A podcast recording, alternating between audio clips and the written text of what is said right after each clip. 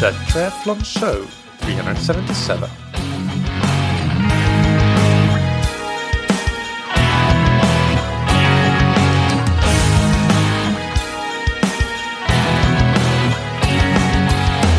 Hey, what's up everybody, and welcome back to another episode of That Triathlon Show, the podcast presented by scientific triathlon dot com. I'm your host Michael, and on today's episode we have the second Q and A episode of the year, and for this one I am happy to announce that I will have a co-host. This will be done with scientific triathlon coach and professional long-distance triathlete Jack Hutchins. He has a background in swimming and surf lifesaving and swim coaching, so he brings a lot of knowledge and experience to the table for us to have really good and well-rounded answers to the questions we have received, and we have received a lot, so I'm very happy for that, and we should have a good Q and A episode in store. Uh, just a quick note as well that the next Q and A episode that I will be doing will be probably in March, uh, and it will be on bike training, and I am accepting questions for that one already, so feel free to email me anytime when you have questions.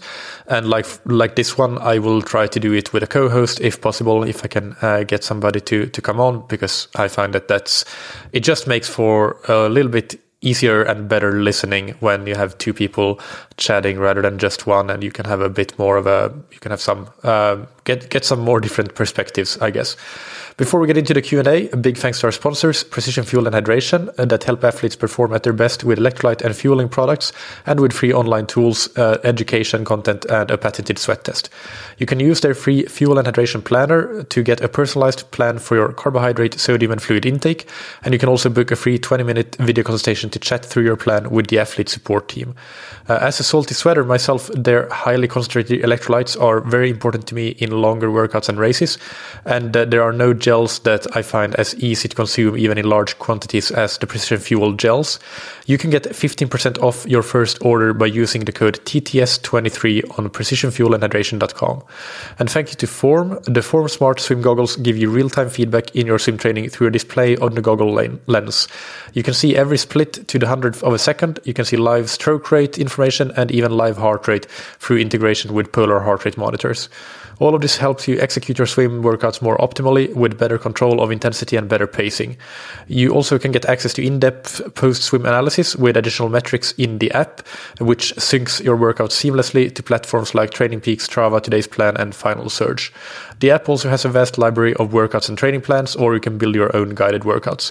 Get fifteen percent off the goggles with the code T T S fifteen on formswim dot com forward slash T T S. Now, without any further ado, let's get into the Q and A together with uh, Coach Jack Hutchins. So here with me to answer today's questions on swim training is Coach Jack Hutchins. Jack, welcome. How are you doing? I'm good, thanks. How are you, Michael? I'm good as well. Uh, just before we start answering the questions, uh, can you give the listeners a brief introduction to yourself? Yeah, sure. So I'm a yeah, scientific scientist. Scientific triathlon coach. Um, my background in coaching, I started off swim coaching. I was head coach of a swimming club for a few years. Um, I also competed in surf lifesaving um, and grew up on the coast, so I have kind of a bit of experience uh, swimming in those kind of uh, environments. Um, as an athlete, I race in the professional ranks of long course triathlon. Um, and yeah, I'm excited to have a go at answering some listener questions. Yeah, great. And uh, we'll try to uh, tackle these kind of relatively succinctly because we have a lot of questions to get to. But uh, yeah, let's just crack on. I'll read the question and you can give your answer first, and then I'll chime in with if I have anything to add. The first question is from uh, Toine from the Netherlands, who writes, uh, I swim just once a week in the pool in the late spring and summer. In the late spring and summer, twice per week in the open water, always in a wetsuit or shorty.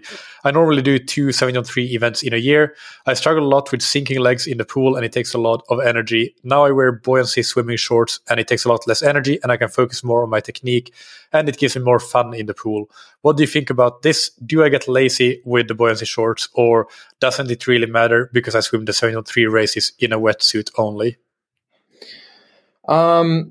Yeah, so I think anything that's going to get you swimming more um, is only going to be a good thing. Um, if you're racing in a wetsuit, then you could even argue that swimming in the buoyancy shorts is more specific to that. Um, clearly, as you know, it is going to affect your body position. So perhaps Um, you could do the occasional kind of technique session focused on uh, your body position without the shorts. And then when you come back to using the shorts or a wetsuit, it potentially is going to be even better. Um, or just kind of being aware that it is having that impact on the strokes and making sure you are focusing on your body position a little bit more when you're kind of swimming with the shorts. But um, anything that's going to get you swimming more. And as you said, if it allows you to focus on other aspects of your stroke, then I think it can't, it's kind of sounds like it's doing more good than harm.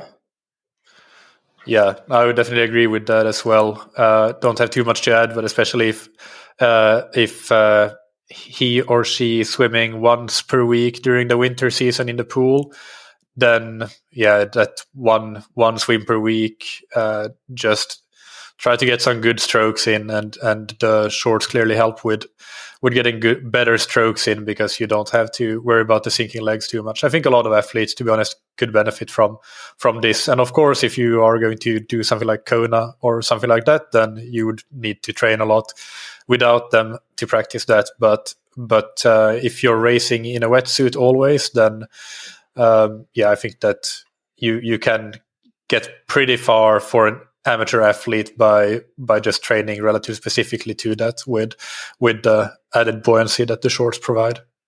Yeah, definitely. I need to get myself some of those shorts. I want to have a go. Yeah. Uh, next question. Uh, hello, Michael. I have a question about swimming. How should one train for an open water swim when open water is unavailable? What is the best course of action in the pool? Um.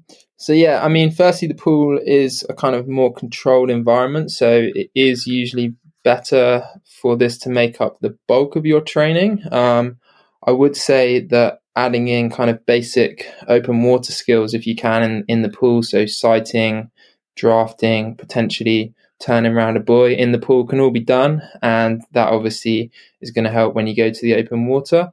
Um, one problem with being in the pool is every length you've got a turn and a push off the wall, so you're kind of giving your arms a break, um, which isn't obviously the case in open water. So one thing that I do when I coach kind of groups of swimmers who are training for open water is I get them to swim lengths without pushing off the wall, so they would potentially turn just off the wall, and so that kind of gives them that continuous stimulus um, of swimming without the the break. Um, and also it's a good opportunity to practice your kind of tight turns in, in the pool environment.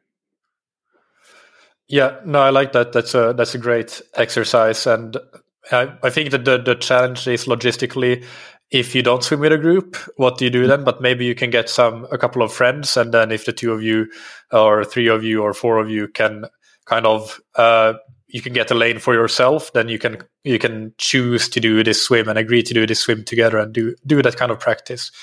Um, and, and then additionally, you can also do things like maybe sprinting side by side to simulate a, a race start, and uh, and also do some swimming in a pace line to simulate swimming on somebody's feet or somebody's hips. And that's actually if you're three people, for example, or even four people, you can do like a diamond shape and just swim up and down, and and you can take turns to be on the sides or in the front or at the back. And uh, then then I would also say that it it really depends. How much you need to do depends on how how you perform relative to your pool swimming strength when you're in the open water. Do you perform on par to your pool swimming strength, or do you perform actually better in the open water or worse in the open water? Obviously, if you perform worse in the open water relative to your pool swimming strength, then you would want to focus a bit more on the open water specific elements. But if you tend to perform better in the open water than in the pool, then maybe it's not something that you need to put a huge amount of, of effort into. Would you agree with that, Jack? Yeah, definitely. Um, I think there's, you know, making sure that you could potentially add in some open water sessions as you approach your, your race as well is going to kind of help with that specificity towards that kind of last block. Um, But, you know, recognizing that there are differences between swimming in the pool and open water is kind of key there. Yeah. Yeah. And and, and one thing as well, like it sounds like uh, the, this listener has actually no no open water available, which which is uh, obviously something that, that is possible depending on where you, where you live.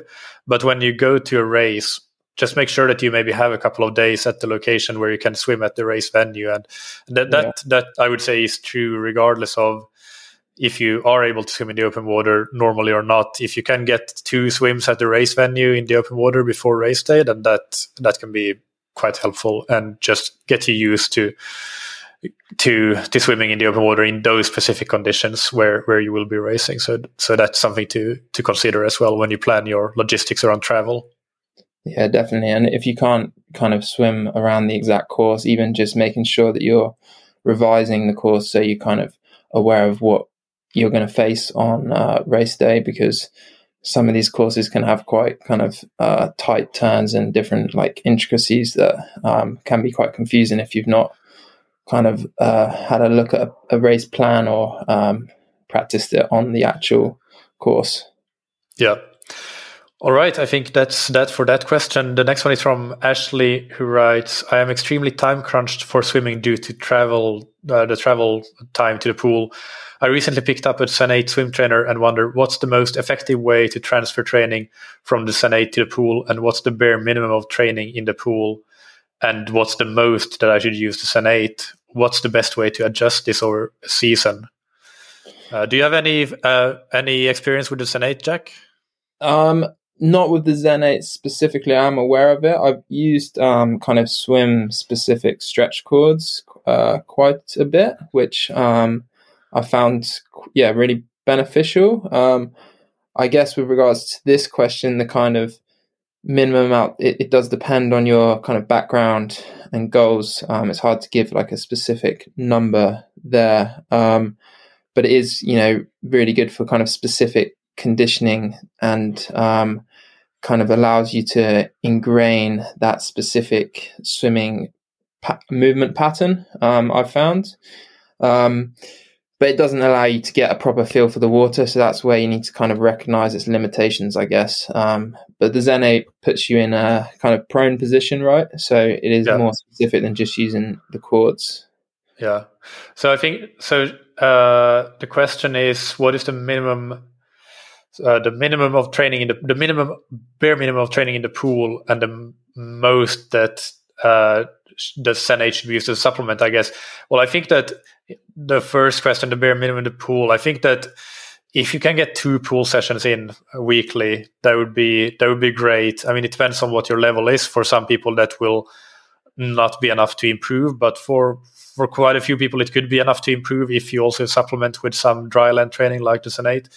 Uh, so, or at least it could help you maintain and uh, make sure that you don't lose anything that you have built up over the years of, of training. So, so I would say that two weekly pool sessions would be good to try to aim for as a bare minimum. Of course, more is going to be better, as you know, but, um, yeah, I, if you can, if you get two of them done, that's, that, that's a really good start, I would say. And then in terms of what is the maximum that you should use the Zen eight, uh, I don't know that there's a maximum. It, it comes down to how much time you have overall for training, because obviously it's uh, also a, an opportunity cost of running and cycling. So if you have lots of time for training, but you just can't get to the pool, then you can use it a lot. And if you don't have so much overall time, then use it one, two, one or two short sessions maybe in, in the week to supplement your two pool sessions, and then focus the rest on the, the bike and the run is what I would say.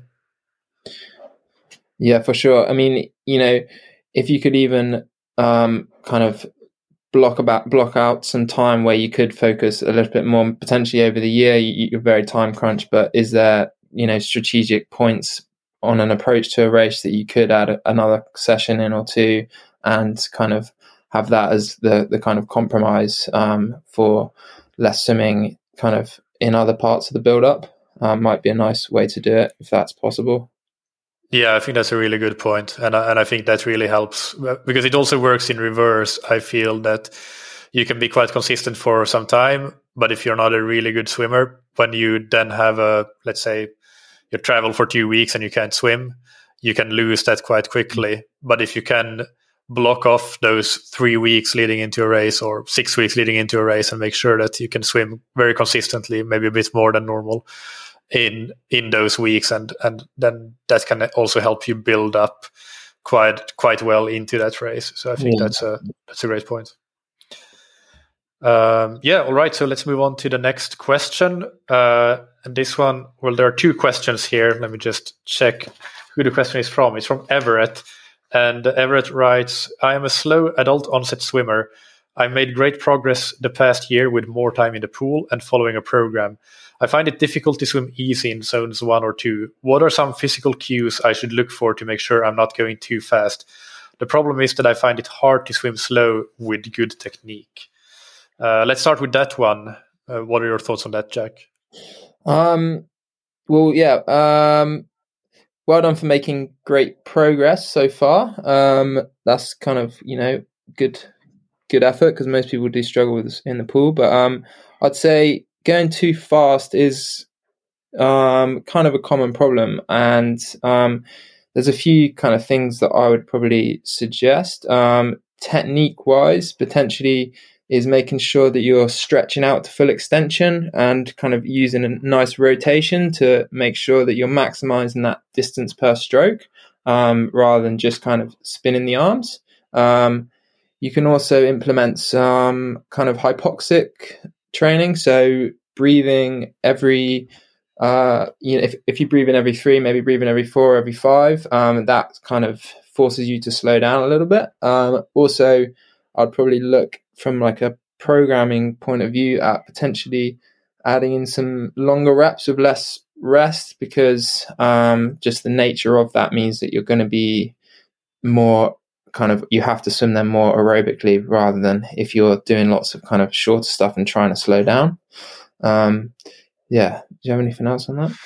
Um, no, I think those are all the things that I had as well. I think when one thing in the, I guess, post swim analysis, if, if you are doing those kinds of longer repetitions, look at how your speed, this is where using a watch sometimes can be a good thing. Like you can get, uh, lap by lap paces, and and you can see, well, did I start out way too too fast and and then slow down, or was I pretty steady? Because the the idea would be that you would want to be quite steady, so then you can use that as feedback for your next session as well. Um yeah no, on the hypoxic one, um yeah I, I think I I kind of agree with that, but I also personally I wouldn't want to do it as hypoxic. I wouldn't want to get to the point of like feeling feeling that hypoxic, you know, sensation.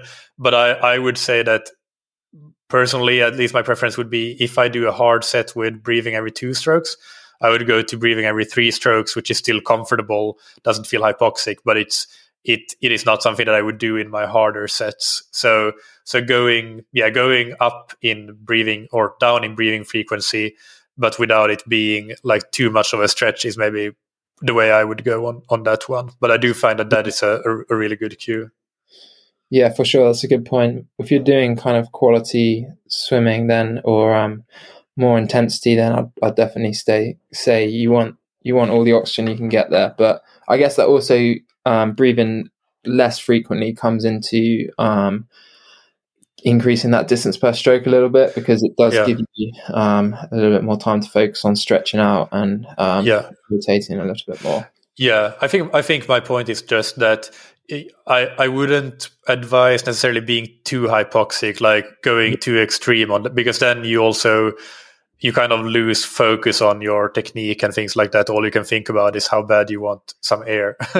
so so just getting to that point where you're still fairly comfortable, but but reducing the, the breathing frequency, I guess. Yeah, yeah. Um, the the second part of his question is uh, he is I feel my strokes per minute, my my stroke rate is low. It's around sixty strokes per minute. Would it be worth it to try the Tempo Trainer to improve my stroke rate? Oh, stroke rate. That's a bit of a yeah. I mean, stroke rate is um, in triathlon, it's kind of, there's been a bit of a culture of just, yeah, everyone needs to increase their stroke rate, but it is kind of an individual thing based on not only you as a person, but also, you know, what speed you're swimming at, what conditions you're swimming in, um, your kind of pull to kick uh, frequency or ratio. Um, and, you know, as the stroke rate increases, your stroke length drops potentially. So it's about finding that kind of sweet spot, I'd say. Um, you know, you, you want to, there's, there's a few kind of things you could do in the pool, um, doing kind of series of reps at race pace and changing the rate and see how kind of easy it feels at different paces. Um, but yeah, kind of I'll be cautious with stroke rate. Also, yeah, when you increase the stroke rate, you want to make sure that you um, increase the right part of the stroke. So you, you want to still make sure you're taking enough time to get a good hand entry and a good catch. And you want the, the increase in the rate to come from the acceleration of the pull back past towards the hips. Um, and rather than just being an, an increase in kind of complete windmilling. Um, yeah, if that makes sense. So, Um, yeah, I'll, I'll try those things with the the stroke rate test set and um, play around with that, and um, also having different stroke rates for different kind of uh, conditions or different um, situations. So in open water, typically it would be higher. Um, if you're swimming faster, it would be higher. Um, if it's if you're in a pool, it's going to be lower. If it's a nice glassy day, then the stroke rate is going to be lower, I'd say. Yeah. Yeah, I think I like that with the stroke rate test set. And I think that Swim Smooth had actually have done this uh, on a Swim Smooth course, uh, a specific set of fifties, I think ten fifties, where you increase your stroke rate by maybe two every fifty, and, and you record things like, uh, well, your split, obviously, and, and your your stroke rate, but also your R P E, your heart rate, if you measure heart rate. So those sorts of things. And that, that can be quite a good one as well to get a to get a chart, basically, of your how effective you are at different stroke rates. And, and you can usually you, you tend to see one or two breakpoints where your stroke gets more or less effective depending on which way you go. So, so that can be quite helpful as well as a, to get do a specific test like that. And and there the, the Tempo Trainer can be good. But I, I would agree that just increasing it for the sake of increasing it without knowing anything more is something that I would be a bit cautious with, because your sixty doesn't really say much. It could be really, really low, or it could be too high depending on what your stroke your distance per stroke is, and, and so on. So it's it's just so ind- individual. But what I would say is that um, when when you get fitter, your stroke rate usually goes up automatically as well. So your your distance per stroke might not go up, but your stroke rate, your the, what feels like the same stroke rate is actually higher when you get fitter. That that's generally what happens. So so when you train to improve fitness, then you will generally, as a part of that will be your stroke rate going up. So even if you're not focusing specifically on stroke rate. Yeah, that's a good point. And even the ability to just hold the same stroke rate, most people's, yeah, yeah. I mentioned it before, maybe drops off quite quickly in uh, especially in longer reps. Yeah.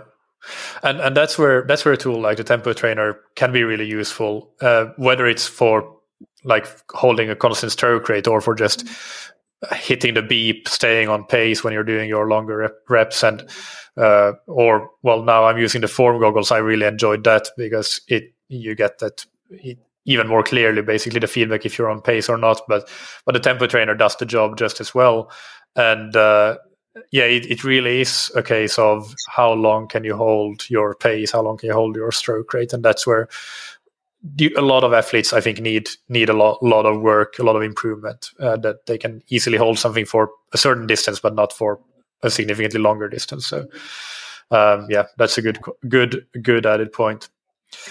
Um, let's move on to the next question from Ryan, which is, uh, I've done many running and biking races, but, I'm, but I am new to swimming events.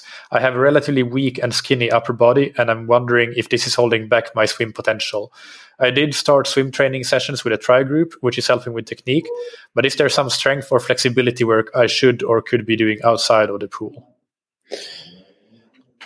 Yes, definitely. I think um, some strength and mobility stuff or strength and flexibility work uh, definitely will help. Um, there's loads of good information out there on kind of YouTube and um, yeah, online. Um, but I'd say kind of focusing on the shoulders, neck, back, um, ankles for mobility stuff. Um, for kind of strength wise, obviously, we already talked about the Zen eight, and that's like really specific. So um, it's really good for, as I said, ingraining those specific movement patterns to the swim, but just general kind of strength work. Um, looking at the core um, and kind of big muscle groups is going to help. And then specifically to swimming, kind of pull-ups, um, bent over rows, lat pull downs, triceps, um, and kind of deadlifts and those kind of things that are, yeah, really can can benefit um, benefit you in the pool or in the swim.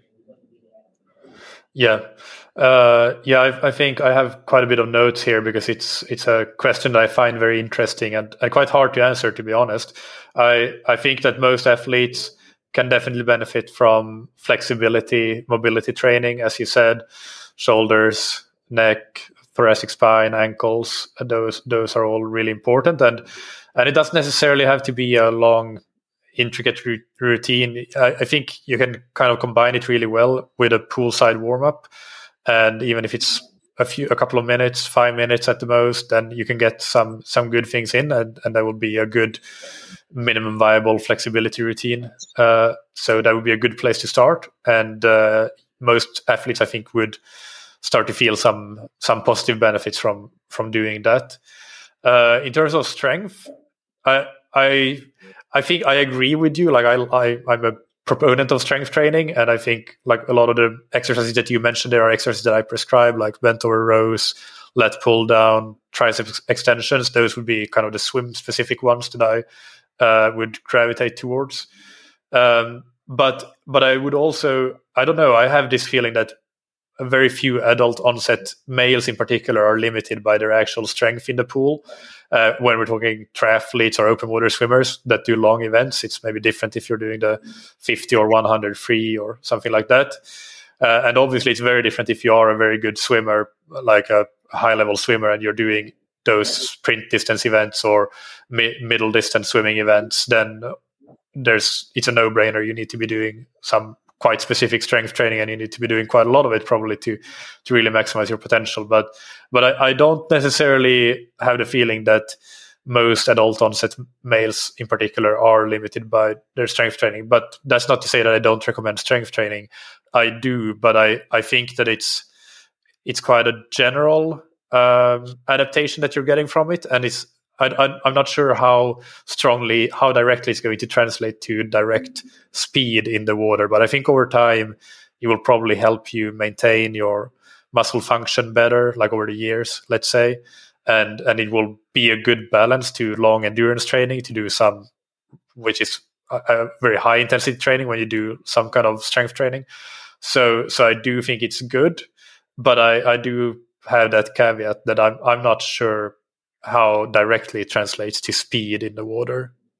Yeah, that's a good point. I guess um, if it's going, you know, being in the in the water is always should always come first as a as a priority. Um, I guess the other aspect would be the kind of hormonal response as well that you get from the strength training, which is um, more of a general kind of benefit. But yeah, but yeah, um, no, I, I yeah I do see where you're coming from. There. I agree with you there. And and I and I think that uh, the benefits are quite a lot clearer when it comes to the, the running and the cycling. Mm. So if you are going to go to the gym and, and work out in the gym, then it's very easy to add one or at most two swim-specific or upper body exercises as well while you're already in the gym. And it's not going to have any negative impact and possibly some positive impact. But um, yeah, I think I think that in terms of the scientific evidence, there's quite a lot for running and cycling, but there's not that clear evidence for swimming. So and and that's kind of anecdotally as well my my experience that it's it's a bit unclear. Uh, but but that being said, if you are doing strength training anyway, then definitely it makes sense to to do something specific for for swimming as part of that routine. So let's move on to the next question. Uh, this one is from, let me see here, Andreas. And Andreas writes, triathlon swim training is often based on normal swim training. They should know best how to get better at swimming, right? What should be done differently in triathlon swim training compared to normal swim training?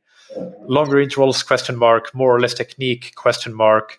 What should the ratio of technique focus to main work sets be?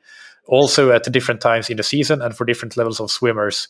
Should triathletes devote uh, some time to learning the different strokes other than freestyle to become more flexible in their movement patterns? your thoughts on limiters and how to overcome them, or transferring technique and speed from the pool to open water swimming. So there's a lot of questions there, so you can just grab a few and run with them. Yeah, right. Um, I mean, yes, swimming is swimming, um, but so just to answer the first question, um, coaches should swim coaches should know how to get better at swimming, because it is just swimming. But as we mentioned before, there's definitely some different considerations when it comes to triathlon swimming, um, kind of, you know, technique wise and training wise, um, which kind of you said there about the longer reps, which, you know, most kind of swim programs are focused, even if they're not racing, they're kind of off the back of um, focusing on shorter um, distance races. Um, in terms of doing more or less technique stuff, again, that would probably depend on the individual, but I'd say um, it's probably wouldn't vary that much, but it would just be that the technique stuff might be slightly different um, based on the requirements of the triathlon swim. So um, rather than it being a lot of focus on kind of kick technique and um, you know, maximizing distance per stroke and obviously medley stuff, it might be more focused on um, the open water skills, um, as well as kind of being able to maintain good body position within um, the kind of open water environment. Um, in terms of, you said about the different strokes, um, I'm actually, I'm yeah, I'm a big advocate of triathletes kind of doing different strokes. Um, I think if if you can't already do the strokes, then it's probably not worth learning them. But if if you have you are familiar with all the strokes and you can do them, then I think it is worth including including them a little bit in your training. Um, it kind of is good for evening out muscular imbalances, um, you know, technical improvements and feel for the water. So, you know, moving yourself differently through the water kind of helps and comes back to your freestyle. Um, power generation, especially in butterfly, you have to generate a lot of power just to get your arms above the water. So I think that helps when it comes back to freestyle, um, just kind of, and just general kind of variety and enjoyment, um, which, you know, you might potentially get from, from doing, um, a bit of uh, medley stuff um, in your kind of triathlon swim program. But as I said, I don't think it's worth focusing too much on developing the other strokes, but just including them in there is, is not really going to hurt at all. Um, in terms of, you said Jack, Jack on, the, on that, I'm curious, yeah. Do you have like a level that, that an athlete would be at for, for it to be worth it to include the other strokes? Let's say you're uh, you can swim a one hundred free in one fifteen, so you're good by triathlon age group standards, but obviously not a not a swimmer and not a professional triathlete. Uh, but what what would the level be that you would say that, okay, if you can swim a one thirty back, then it's worth including, or or do you have anything like any benchmarks like that?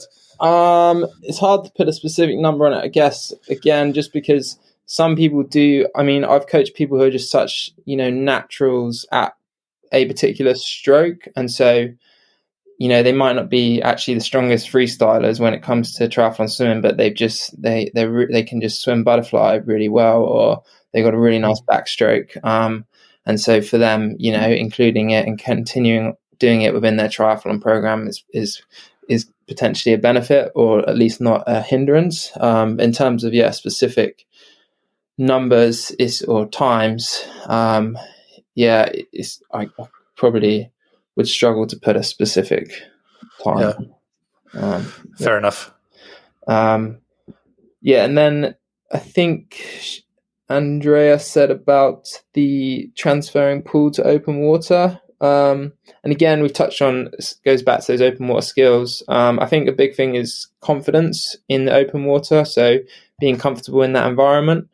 And so that kind of comes from exposure to being in, in that kind of um, position, um, and kind of pacing and, and not not rushing it. So in open water or triathlon, people often go out too hard, I think, and um, you know, they end up um, having a big loss in efficiency because they're um, trying to fight the water um, rather than just kind of relaxing, and the speed probably won't reduce by much, or if not at all, but you're definitely going to be fresher going onto the bike, and probably in the grand scheme of the triathlon will be in a better position.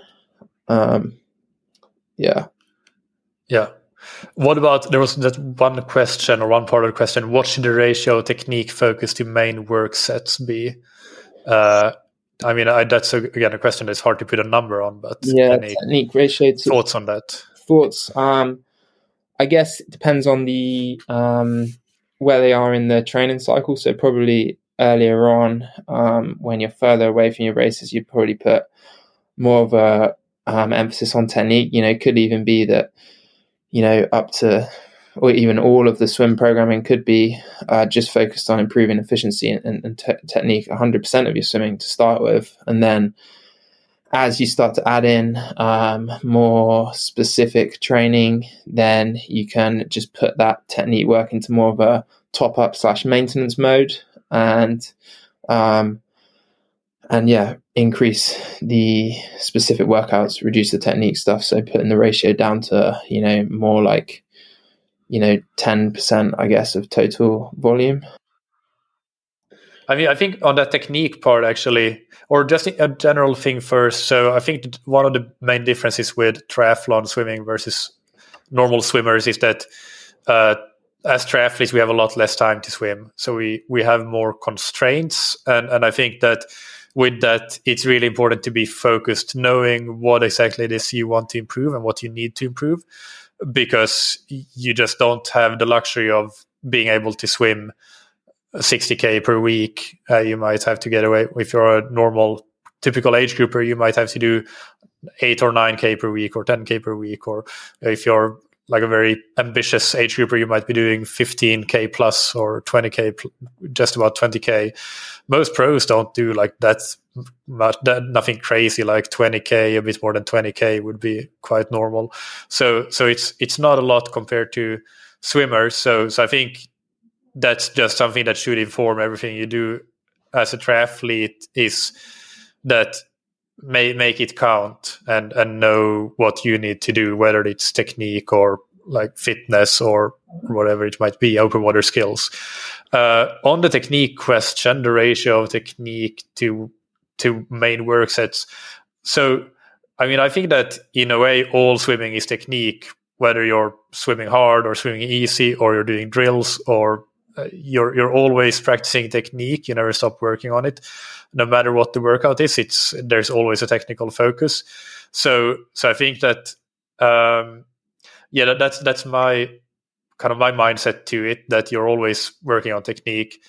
But if if the question is more about, let's say, drill sets to main work sets, then it's a very different question, because my personal opinion is that if you're an amateur triathlete going to the pool on your own with no coach on deck to give you feedback, then I don't think that there's a huge amount to gain from doing drills just because you saw them on a YouTube channel, unless you have them from, let's say, a video analysis or like a coached one-to-one session that you did, uh, or something like an endless pool session or or or so on, where the coach told you that, okay, these are the two to three drills that you you could be working on to improve this aspect of your stroke, and do that for a month and then come back and we reassess. In that case, obviously, you have a very specific reason to do, be doing drill sets, and, and it can help you improve a lot. But but one thing that I'm kind of trying, I'm kind of against, is to do drills just for the sake of doing drills. So so that's something that I would advise against. And then I would rather just the athlete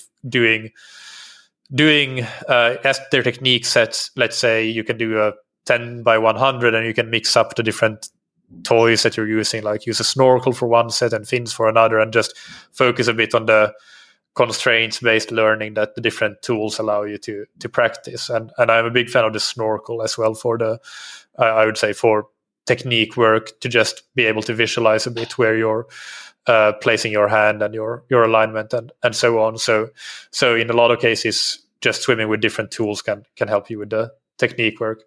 Um, other strokes, I'm I, I'm more or less on the same page. I, I don't I really don't think it makes sense to learn the other strokes if you don't know them. But if you do know them, then you can definitely include them in your in your sets. I think I, I think from the reason that I ask is that I kind of have the feeling that you should know them reasonably well to for it to be a, worth it to to include them. Now, you don't have to be great at them, but but you should be okay at them. Otherwise, maybe it doesn't make so much sense. But I also can't, can't put a number to it. Um, and I guess one part of the question is what what should be done differently? Well, we touched on that with the... I think one quest, one thing we didn't touch on, what should be done differently between triathletes and, and swimmers, is that keep in mind that our shortest event is seven hundred fifty meters swimming, and uh, the longest is three thousand eight hundred meters in the standard triathlon distances. So uh, so that's very different than a fifty free up to a fifteen hundred free in the pool. Uh, so, yeah, we, we are talking about kind of a different focus on on uh, on energy systems, in that we need to do a lot of endurance work and a lot of kind of higher aerobic intervals. So let's say threshold, tempo work, that sort of stuff. And we need to do a little bit of V O two work. But but I think for triathletes, the distribution is different than for swimmers, because for swimmers, they might be doing a lot of sprints if they're a sprinter, or a lot of V O two work if they're basically anywhere else, anything other than a sprinter, because that's where their, their events will be uh, performed. Whereas for triathletes, especially if we're talking Olympic distance and above, a lot of the focus is kind of threshold swimming. That's where that's the uh, the uh, intensity domain where where the swimming uh, happens in in our races. So I think that the it makes no sense to spend a lot of time doing very anaerobic training and and a bunch of V O two work. You should definitely do a bit of V O two work, but it doesn't have to be like too much. And and a lot of the focus, I think, should be more on the more focus on threshold and high aerobic stuff, and then the endurance stuff than the than a swimmer would do, just because the event duration is so different. Yeah, I think um, just wanted to go back to what you said about the. I definitely um, agree that you know you should always be, and this just goes for any training. You're thinking about how you can be the most efficient. So you are. There's always an element of kind of technique work with every stroke that you take, and there always there should be. I think that's a really good and important point. Um, also wanted to just touch on what you said about the drills, and um, I think I do agree that there shouldn't be a drill without um, it without you recognizing that you are focusing on technique, but just doing something different within the stroke. The same thing, the same way that putting a snorkel on or using other toys makes you think about something different. I think sometimes just saying to an athlete, or just doing a single arm drill, even if there's not a specific kind of focus, um, it just, it does make them, or it makes the athlete have to travel through the water slightly differently, and it makes them have to think about what they're doing a little bit more. So, mm. um, yeah, that's kind of the point I had there. Yeah, no, that's that's true, and I think I think also as as long as you do the drills, like do them relatively well. But I think I think this is another point when you do drills that don't. I I would say at least do them well and use tools to help you do them well. So use fins for a lot of drills. A lot of H P Rs need to do to use fins to to be able to do things like, let's say, side kick or. Uh, fins and snorkel, a good combo as well for a lot of drills. Uh, so, so I, I would say that if you do them well and you and you know what you're supposed to be working on, then then they can definitely be very very useful. It's more so that just mindlessly following a, a workout yeah. plan without really knowing why why it's there. That's that's what what I would try to be to caution against. Um, yeah, just one more thing was on the pool to open, transferring the pool training to open water training. I think, well, we mentioned training in the open water if you can, but do open water races if you can. That's that's also really fun, and it's really great training. So so that that's one thing. Also do triathlon races, do a sprint triathlon, do an Olympic triathlon, uh, Olympic distance triathlon. Uh, if you can get to the Olympics, then do that for sure. But, uh, yeah, those those races, they help, and the swimming in particular is something that when you get more experience, you you get better at it. So so that's one more point that I had on that. And uh, the next one is uh, what are the pros and cons of using critical swim speed testing to figure out training paces for swimming? I personally really like the test uh, because I find it to be very easy to pace properly, and it's not very dis- disruptive to my training. Does it tend to overestimate or underestimate uh, C S S for some athletes based on the athlete's characteristics, or are the errors more random in nature? Could these swimming paces be better constrained by an additional time trial, uh, such as an eight hundred or one thousand time trial done on a separate day? How would you incorporate the additional information into the C S S model? Um. Yeah, so I mean, the C S S is usually, you know, use kind of two swims, and it measures kind of the drop off between them. So it should predict the the longer distance um, roughly. But as you've kind of alluded to there, doing a longer time trial on a separate day is um, can be really insightful. Um, and if it does correlate with the C S S, then you kind of know that you're pretty well rounded within um, across the distances. But if it doesn't, then potentially there is um, more of a gap there on the um, at, at either end of the spectrum, and, and it gives gives you um, somewhere to kind of focus, I would say. Yeah, absolutely. Yeah, that, that's that's one of the big advantages of doing three a three-point critical speed or critical power test, that you can, when you do a two-point test, then you always get that kind of linear regression that will uh, go through both of those data points. So you will think that you get a perfect fit, but then when you add a third test, then you will see that, well, the fit is not perfect, and there then you can see that where is it that you are kind of over or underperforming? Is it on the short end or on the long end of, of things? So, um, yeah, I like to use three time trials, so one hundred, four hundred, and nineteen hundred for C S S testing. And if you're slower than, let's say, thirty-five minutes for nineteen hundred, then you could do a fifteen hundred in, instead. And it, it is important to know that the critical speed or critical power is always going to be influenced by the selection of time trials. It's no different in cycling or running as well. If you do a three minute and a twenty minute uh, critical power test, it's going to be different than a three minute and a uh, twelve. Did I say twelve? twelve and twenty. Uh, so so it's not it's not that any one selection of tests is wrong, but but I think that it's more useful and helpful from a training standpoint when you have a bit of a when you have a larger range of of tests. So, so, and, and I've found that the, I think the nineteen hundred time trial pace that, that really gives, uh, that, that's where, where critical speed ends up being in swimmers that have good endurance. And, and if you don't, if your critical speed doesn't end up being there, then that can be a good, uh, a good kind of goal to have, that, okay, let me get my critical speed up to my nineteen hundred, or my nineteen hundred pace up to my critical speed, I should say. So, um, so in the nineteen hundred test, I think, is also, if you don't want to do three different tests, I would just do that one, and then that you can use that as a rough proxy for kind of your, let's say, your threshold.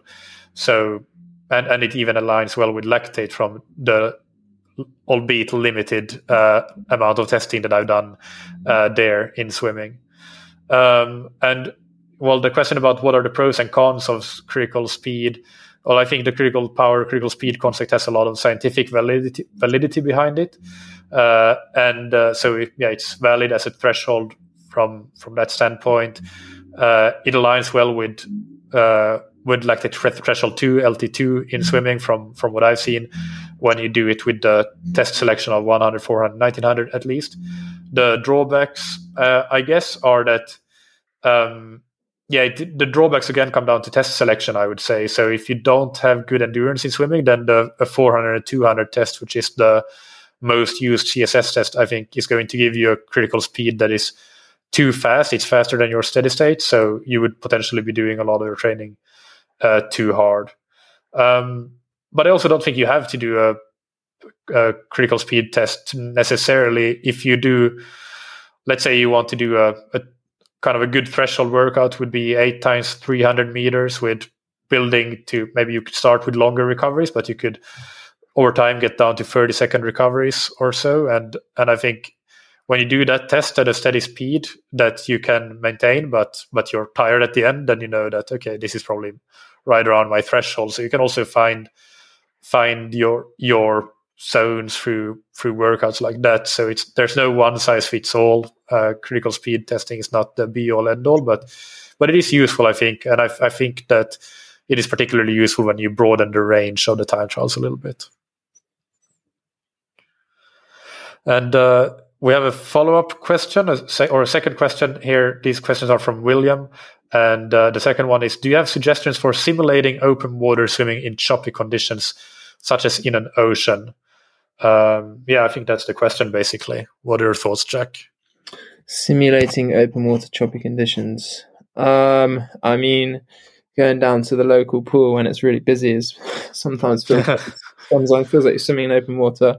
Um, I mean, in terms of, as I said earlier, I think the turn is probably the biggest difference to from open water to the pool, um, and having that push off. So if you can eliminate that in, in some way by doing kind of laps of a wider lane, um, or not pushing off the wall, then that's, um, yeah, probably the, the biggest thing in terms of kind of mastering choppy conditions. Um, then, you know, making sure that you can sight well, and you can also um, incorporate that sight um, into your stroke cycle well. Um, when it's choppy, you're going to need to sight even higher up, so it's going to interrupt the stroke even more. So if you can, you know, make sure that your sighting is as smooth um, and interrupts the stroke the least amount, then lifting the head even more should be even easier. You potentially might need to sh- sight, you know, on more frequently as well, and on multiple um, kind of strokes. So that would be where I'd kind of focus um, my attention um, if we're trying to kind of optimize swimming in choppy conditions.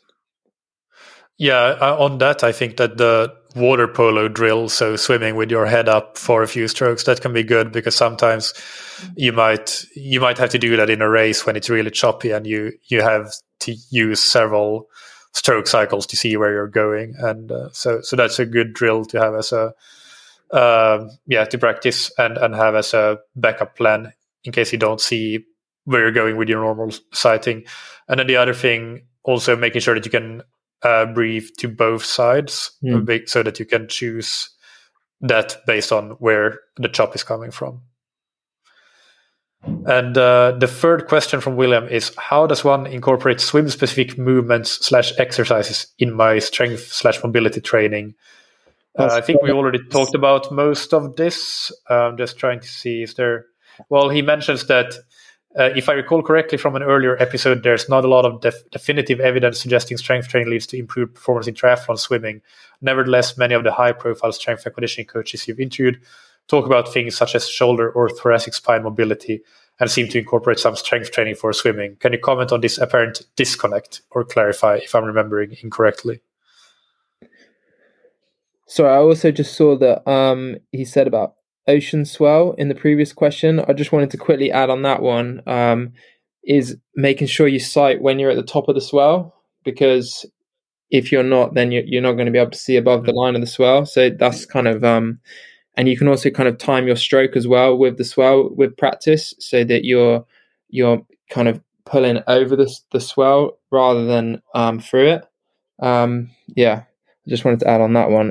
Yeah, I think there is that like lack of evidence uh, in swimming compared to running and cycling for strength training as a direct uh, co- uh, causal link of improving performance. Um, but I think he's also right that many good strength and conditioning coaches would recommend strength training. And, and I, I do think it helps, especially the mobility stuff. Um, yeah, for me, the jury is a bit more out on the, the actual strength stuff. Not so, not not if we're talking about actual swimmers training for uh, sprint events or middle distance swimming events, but if we're talking about uh, amateurs in particular training for triathlon, then yeah, that, that that's where for me the jury is out on the strength training. But but definitely, I think that the just working your muscles through a range of motion can't be a bad thing. So.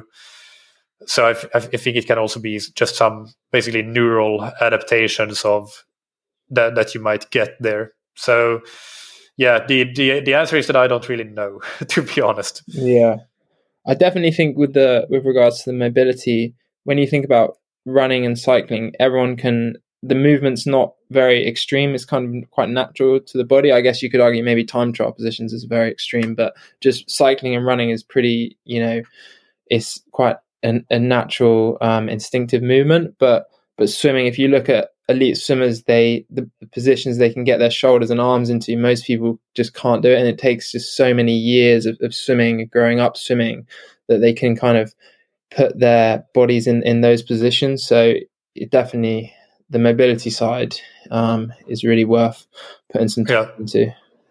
Yeah. And I think there that that's an area where maybe using things like stretch cords uh, and elastic bands can be perhaps can be a useful strength training, even though it's not heavy strength, but it's it maybe allows you a bit better to work on applying a little bit of force, but through the very specific movement patterns that you want to be doing it in swimming. And you can do it on land where you have a better proprioception of what you're doing, and you can visualize, uh, visually see what you're doing.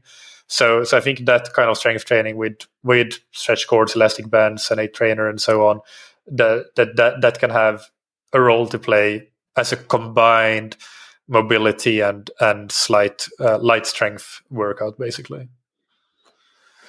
Um, all right, and then we have a question. This is the one, the long one with with lots of of images. So I'm just going to skip to the the actual question. Basically, it's about C S S training, and uh, the the listener asks, I have been using C S S-based training over the years, and I was first introduced to it back in twenty fourteen at the Swim Smooth Coaches Training Camp. One thing that I never understood was why we were using something that for most swimmers is in the twenty to thirty minute uh, range uh, to, to set as a threshold training pace, whereas critical power uh, in running or, or cycling is the theoretical hour power or hour pace. So jumping a little bit further to the question is, uh, Tom is the one asking. Tom asks, uh, my question is, putting C S S as faster than L T two seems to be appropriate. That's based on a link that he posted. Do you agree, and do you have any comments on the, this zoning and its applicability? Uh, basically, the link is to an, a Triton Tritonware uh, article. Triton produces some wearables in swimming. Uh, Yeah, I think just a couple of comments on this, uh, because we talked about most of it in the other C S S question. I found that depending on test selection, L T two and C S S can be completely aligned. That's my experience with the one hundred, four hundred, nineteen hundred. And, uh, and I think that they're both trying to get to the same point, or that it's different ways, of course. Like critical speed, critical power is a different concept than a lactate threshold, because lactate is only measuring lactate, critical speed, critical power is measuring an actual performance level. But they're both trying to separate what is sustainable from what is not sustainable. So, so you will you should expect to have some diff, some a small difference there, but you shouldn't. But it shouldn't be um, like something that you necessarily you should expect that there could be a difference, but you shouldn't expect that there has to be a difference, because there doesn't have to be a difference necessarily. So I would still always try to. When it comes to setting zones, in swimming, I would set three different zones: the low-intensity zone, the moderate-intensity zone, and the high-intensity zone. And uh, the moderate-intensity zone is everything at and below threshold until like a certain point that is low enough that it's endurance. And the high-intensity zone is anything above threshold where you just can't sustain it for that long a time. So, so that's the difference. You're trying to set the zone so that you can separate what is sustainable for a reasonably reasonable amount of time, let's call it thirty minutes, from what is not sustainable for very long at all. And uh, I guess, yeah, that's that. That's how I would look at the the, the training zones. For me, what I found w- with lactate testing is usually that the difference between L T one and L T two is about five seconds per one hundred meters. So, so that's how I tend to, even if I don't test lactate, I do C S S testing, set the C S S first as the upper end of zone two, and then set the upper end of zone one as five seconds per one hundred below that. And that's a pretty easy way to to do things, and and I think it works fairly well. Uh, so, yeah, those would be my comments on zones and thresholds.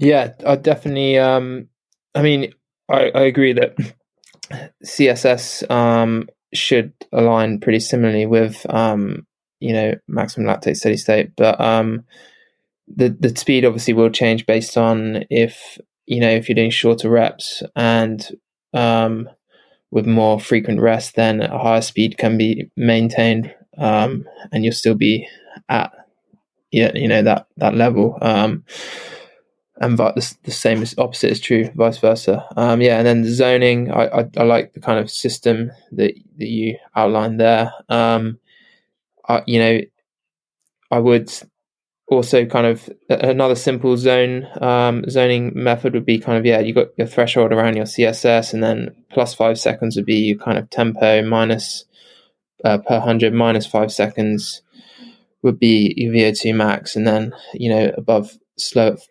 outside of those ranges is your anaerobic and your um, aerobic um, kind of zones. Yeah. Yeah. Yeah. That makes a lot of sense. Uh, definitely. Uh, the next question is, Form goggles are able to display heart rate from Polar strap. When I swim hard, I feel like respiration is my limiter. Occasionally I wear a Garmin chest strap that records heart rate for review later, and my heart rate never goes above what would be zone two when running. I rank myself as very amateur. Is heart rate more of a limiter as the athlete's swim technique improves, or is respiration typically a limiter? Um. I mean, yeah, I would say sp- the specific conditioning is kind of required. Same as when a, um, I think Michael and I talked about this before, when a runner goes to cycling, um, they might benefit from, um, they, yeah, they can't get their heart rate up in, in the same way because they don't have that specific conditioning to the bike. Um, and the same kind of is, is true here. Um, would you agree with that?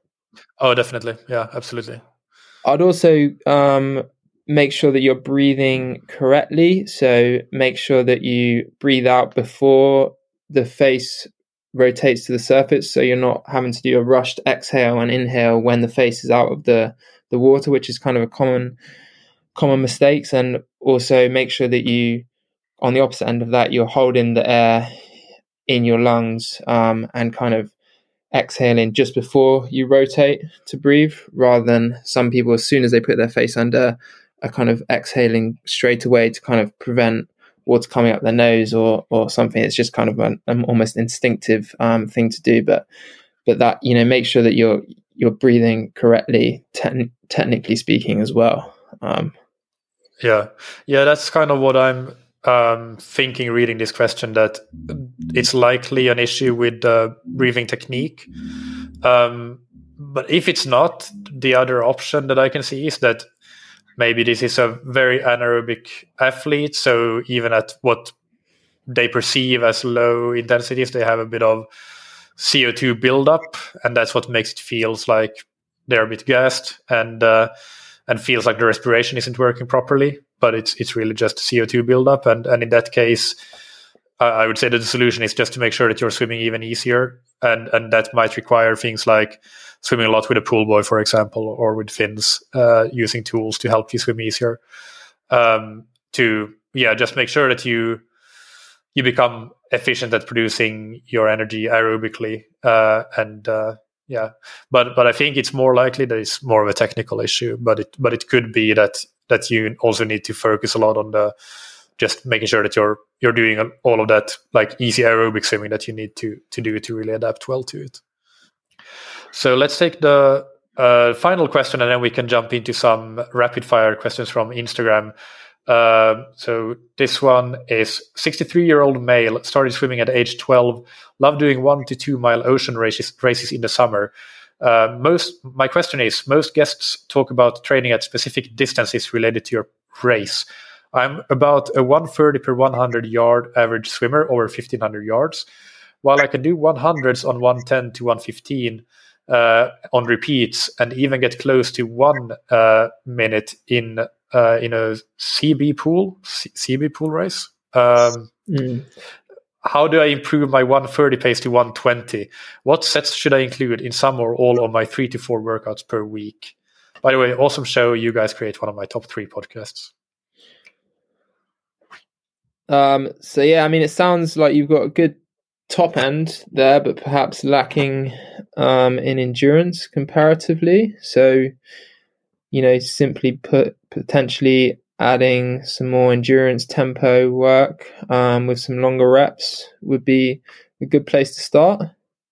Um, doing some testing as well, as we talked about with the C S S and the longer rep, just to get some more specific data um, as well would probably help inform your decision there, I would say. Yeah, yeah, I would agree. Like if, if he's doing four swims per week, he could do two basic endurance swims with some technique work and open water skills, and and then two harder swims. One might be a threshold swim. eight times three hundred is a great one, building up to ten times three hundred even. And one could be more of a tempo swim with something longer, like uh, it could be uh, six, six, seven times six hundred, depending on how long his swims are.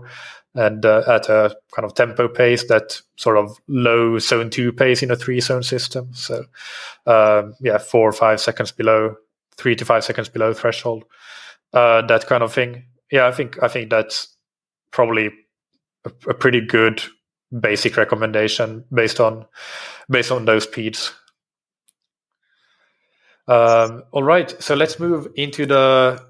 the Instagram question. So we haven't really seen this these at all, so this will be off the cuff and we will try to make them really quick. So Jack, favorite toys to correct form? um I'd say paddles. It's um if especially paddles without too many straps over the top. So if your hand entry is um or alignment is wrong with them, they just kind of come off completely. So they force you to have uh, a good hand entry catch um, and kind of alignment. Yeah, and I'll add the snorkel. The snorkel is uh, one of my go-tos. Um, longest reps in training in order to swim three thousand meter open water in a half-distance triathlon? one thousand meters? Yeah, I think that sounds fair. Uh, ratio of load to rest, like in running or cycling, for example, two to one, one hundredths in one thirty, forty-five seconds rest. I don't actually know what the question is. Do you understand the question? Is the question is whether the, the ratio, the work to rest ratio, should be exactly like running and cycling or uh, equivalent? Yeah, I, I I'd say no. If the, if yeah, I think that is the question, and I would say no. Um, probably going to reduce the rest in swimming comparatively. Yeah, yeah, I I agree with that, but but I think that sometimes the work to rest ratios are too high still in swimming. So so there is a happy medium there. But uh, depends on the it depends on the workout. Sometimes they are too uh, too low as well. But yeah, it dep- really depends on the workout. I think for for example for a lot of V O two workouts, uh, some coaches anyway, I would say prescribe two short rests in swimming and the rest should be longer. But but in running or cycling, you would like to have one to one, whereas in swimming, you would maybe want to have two to one, like like in this example here. So so it's still not the same as in running or cycling. That's at least my, my opinion on, on the work to rest ratios.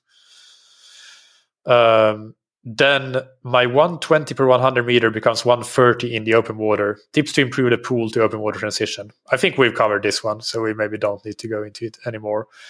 Next one, I see very little emphasis on swim bike bricks in training. Are they not useful?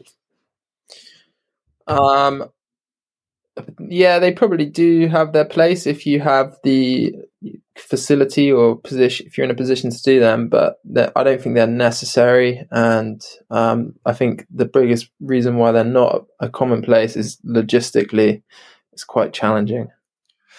Yeah, I agree with that, but I think they are useful if you can do them. I've I've done them both both on pool deck, uh, getting the trainer to the pool deck, uh, which we were lucky enough to do with the team here, and I think My, the squad that I that I have been training with, uh, a lot, most of them focus on short course racing. So in that kind of racing, especially, it can be super important to do that sort of training. So I, they really focus heavily on doing that, and, and when racing approaches, they, they do that with relative frequency, and, and I it makes a lot of sense. And and but I also done it outdoors, and it, it's a bit more bit more of a challenge logistically, but yeah, you can make it work with having the bike in the in the trunk of your car. So I think they're useful, but they are challenging, and you can you can get away with not doing them basically. So yeah, I think one thing there is um also just the swim to run, as in the swim to the run in transition, is, is a good um, thing to make sure that's covered, because obviously that going from horizontal to vertical, as I'm sure people have experienced, um, is is good to prepare for that a little bit. Yeah. Well. Yeah. How do you decide when to leave the draft during racing? I think if the effort is, uh, it depends on the race, I guess, depends on the race distance, um, and how close you are to the end of the race. Um, but I'd say if in doubt, it's better to swim at your own pace in the long run most of the time. Yeah. Uh, but it could also be the other, and I see I see where you're coming from with that. It could also be that the question is, is the dra- is the train going too slow, and you you kind of want to overtake it, and you can you can try to step to the side and see how much more of an effort you need to put out in that case, and then try to kind of. But then if somebody takes your place and you need to go to the back of the pack, or you need to go to the front, or stay at the side and do the work on your own, then you it's it's a bit of a gamble. So I think I think it's it's worth always being aware of the fact that you are saving a lot when you're drafting off somebody, and to go faster, you might have to put in significantly higher effort. All right, uh, next one, benefits of swimming as cross-training for the bike and the run. Um, I think it depends on your level. Um, it, as you know, so if you're focusing on cycling and running, then um yeah potentially would be worth focusing your energy more on them.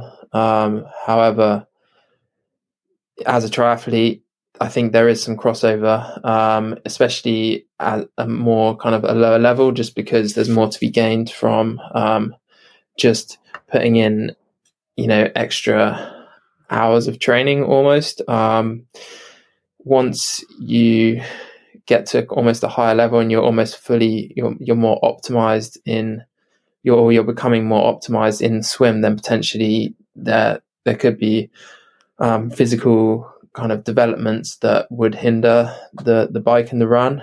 Um, but I think centrally speaking, there's definitely benefits for um, fr- from the swim to the bike and run. Yeah. Yeah, it's funny because uh, well, we were talking about this before a little bit, and you see so many anecdotal examples of there must be a pretty big crossover when you see swimmers coming out of just swimming, and then they you put a bike under them and they can bike like they've never done anything else almost. Running is a bit di- different because in running there's there are quite different biomechanics, but clearly there is a, a positive aerobic crossover effect. Uh, but but interestingly, when when you look at scientific studies, that has never really been shown as far as I can see. But that's, I mean, it's largely related to how do you design the study, and and you maybe not don't see it in a, like a short training intervention period, but it's more of a long term thing. I, I I agree with you though that uh, there are benefits, especially, but but the the more advanced you become, the more you need to train really specifically to gain further improvements, basically. I think that's a good summary. And uh, the next one, is heart rate a good thing to look at in swimming? Yes, definitely. I mean, as one of the questions we had earlier, um, they kind of recognized that their heart rate was um, a lot lower in the swim uh, for the same effort. And so that that is kind of... Um, you know, that shows that something needs addressing there. Um, and I think with the swim, if you're not, especially if you're not used to using the pace clock, um, and you can't get kind of sp- splits, um, because it can be a quite a nicely controlled environment, and you can, you can use pace really well. But if, especially if you struggle with that, then, um, having heart rate as, uh, an extra kind of data point can definitely, um, Yeah, help. Yeah, yeah, uh, I agree. I think it can be very useful. It it gives you, I mean, it's it's like in, in cycling and running, you have the external external load, the pace and the power, and you have the internal load, how hard is your body working internally, as the heart rate. So so it's really useful to have the be able to triangulate those and also R P E. Um, and and it's nothing new, really. Like the technology to measure heart rate in the pool is kind of newer, newish, but but even in, I remember reading Bill Sweetenham's champion, I think it's called Championship Swim Training, his book, and and uh, that book is from, I don't know, early two thousands, but a lot of the training concepts are from the nineties or even the eighties, and and and a lot of training is based around beats below maximum, so five beats below maximum or ten beats below maximum, and and they would just have the swimmers take their heart rate uh, with their fingers. So uh, so it's not exactly new to be using heart rate in swimming, um, but yeah, the technology does help, of course. Um, the final one is how to assess technique improvement without video analysis. Uh, you already touched on the snorkel, which is a good one for looking at the um, hand entry and catch alignment, that kind of stuff. Um, I think there's probably the, the gold standard would be to get a coach who kind of knows triathlon swimming to have a look at you, but um, even just getting a kind of friend to look as well um, could be insightful. Um, and yeah, just, I mean, just thinking about what you're doing um with every stroke, as we kind of touched on earlier, is not is not going to hurt. But without knowing what it is you're doing wrong, it is hard, I would say. And it's probably, you could bark up the wrong tree quite easily. Um, a lot of people I've kind of done swim clinics with have had pretty kind of wrong ideas of what they should be doing from what they've been told by people, um and you know and it is even the specifics of a triathlon coach versus a swim coach. If someone doesn't know the differences there, then it is um yeah you, you do need to be careful with it, I would say. Yeah, uh, I think that without video analysis, I mean I, I, it depends on how you interpret that, because you can, like, it's so easy to get a friend to just video you with their phone and at least get above the water footage. And many phones now work below the water even. So I, I think that the challenge might be some pools will not be too happy with that. But in some cases, that's more of a case of just better ask for forgiveness than ask for permission and just get a quick fifty filmed, and and you might be good with that. Um, yeah, I think I think that that's... You don't need necessarily, like, you can get a lot out of just getting yourself filmed on a mobile phone. It doesn't have to be that you always go and get a professional video analysis with, with, uh, with, with a professional in your area, even though that obviously helps a lot, and you will get the knowledge and the information of that person is the big thing. Not so much, not, not, not just a video, but, but, but if you know some things about swimming, just getting yourself on, on a mobile phone camera, that, that helps a lot. Or, as you said, a friend to that know something standing on the side or at the end of the pool deck and and watching. Um, yeah, I think I, I would I would say don't. Yeah, I, I would say try try to do it with the with the video, not not without the video, because it's quite quite easy to get and uh, and get it for free just using a friend and a mobile phone. You uh, if you don't want to spend the money, then you don't you don't have to, but you can still get some some video to to make the analysis from. Yeah, I know um, in Europe it's a bit easier, but in the U K it is they're very strict with in yeah. most pools. I think yeah. one way to get around it I've done is if you hire a lane, sometimes they they allow it in under that condition, which is is worth doing, because it you know if you hire a lane for thirty minutes or something, it's maybe fifteen quid, which mm. and you know if you if you're only doing it as a one off, then it's definitely worth doing that. Yeah, yeah, that's fair. Um, yeah, and so so that that that would be the solution then. But yeah, other than that, um, yeah, coach, friend to help you uh, help you point out some things.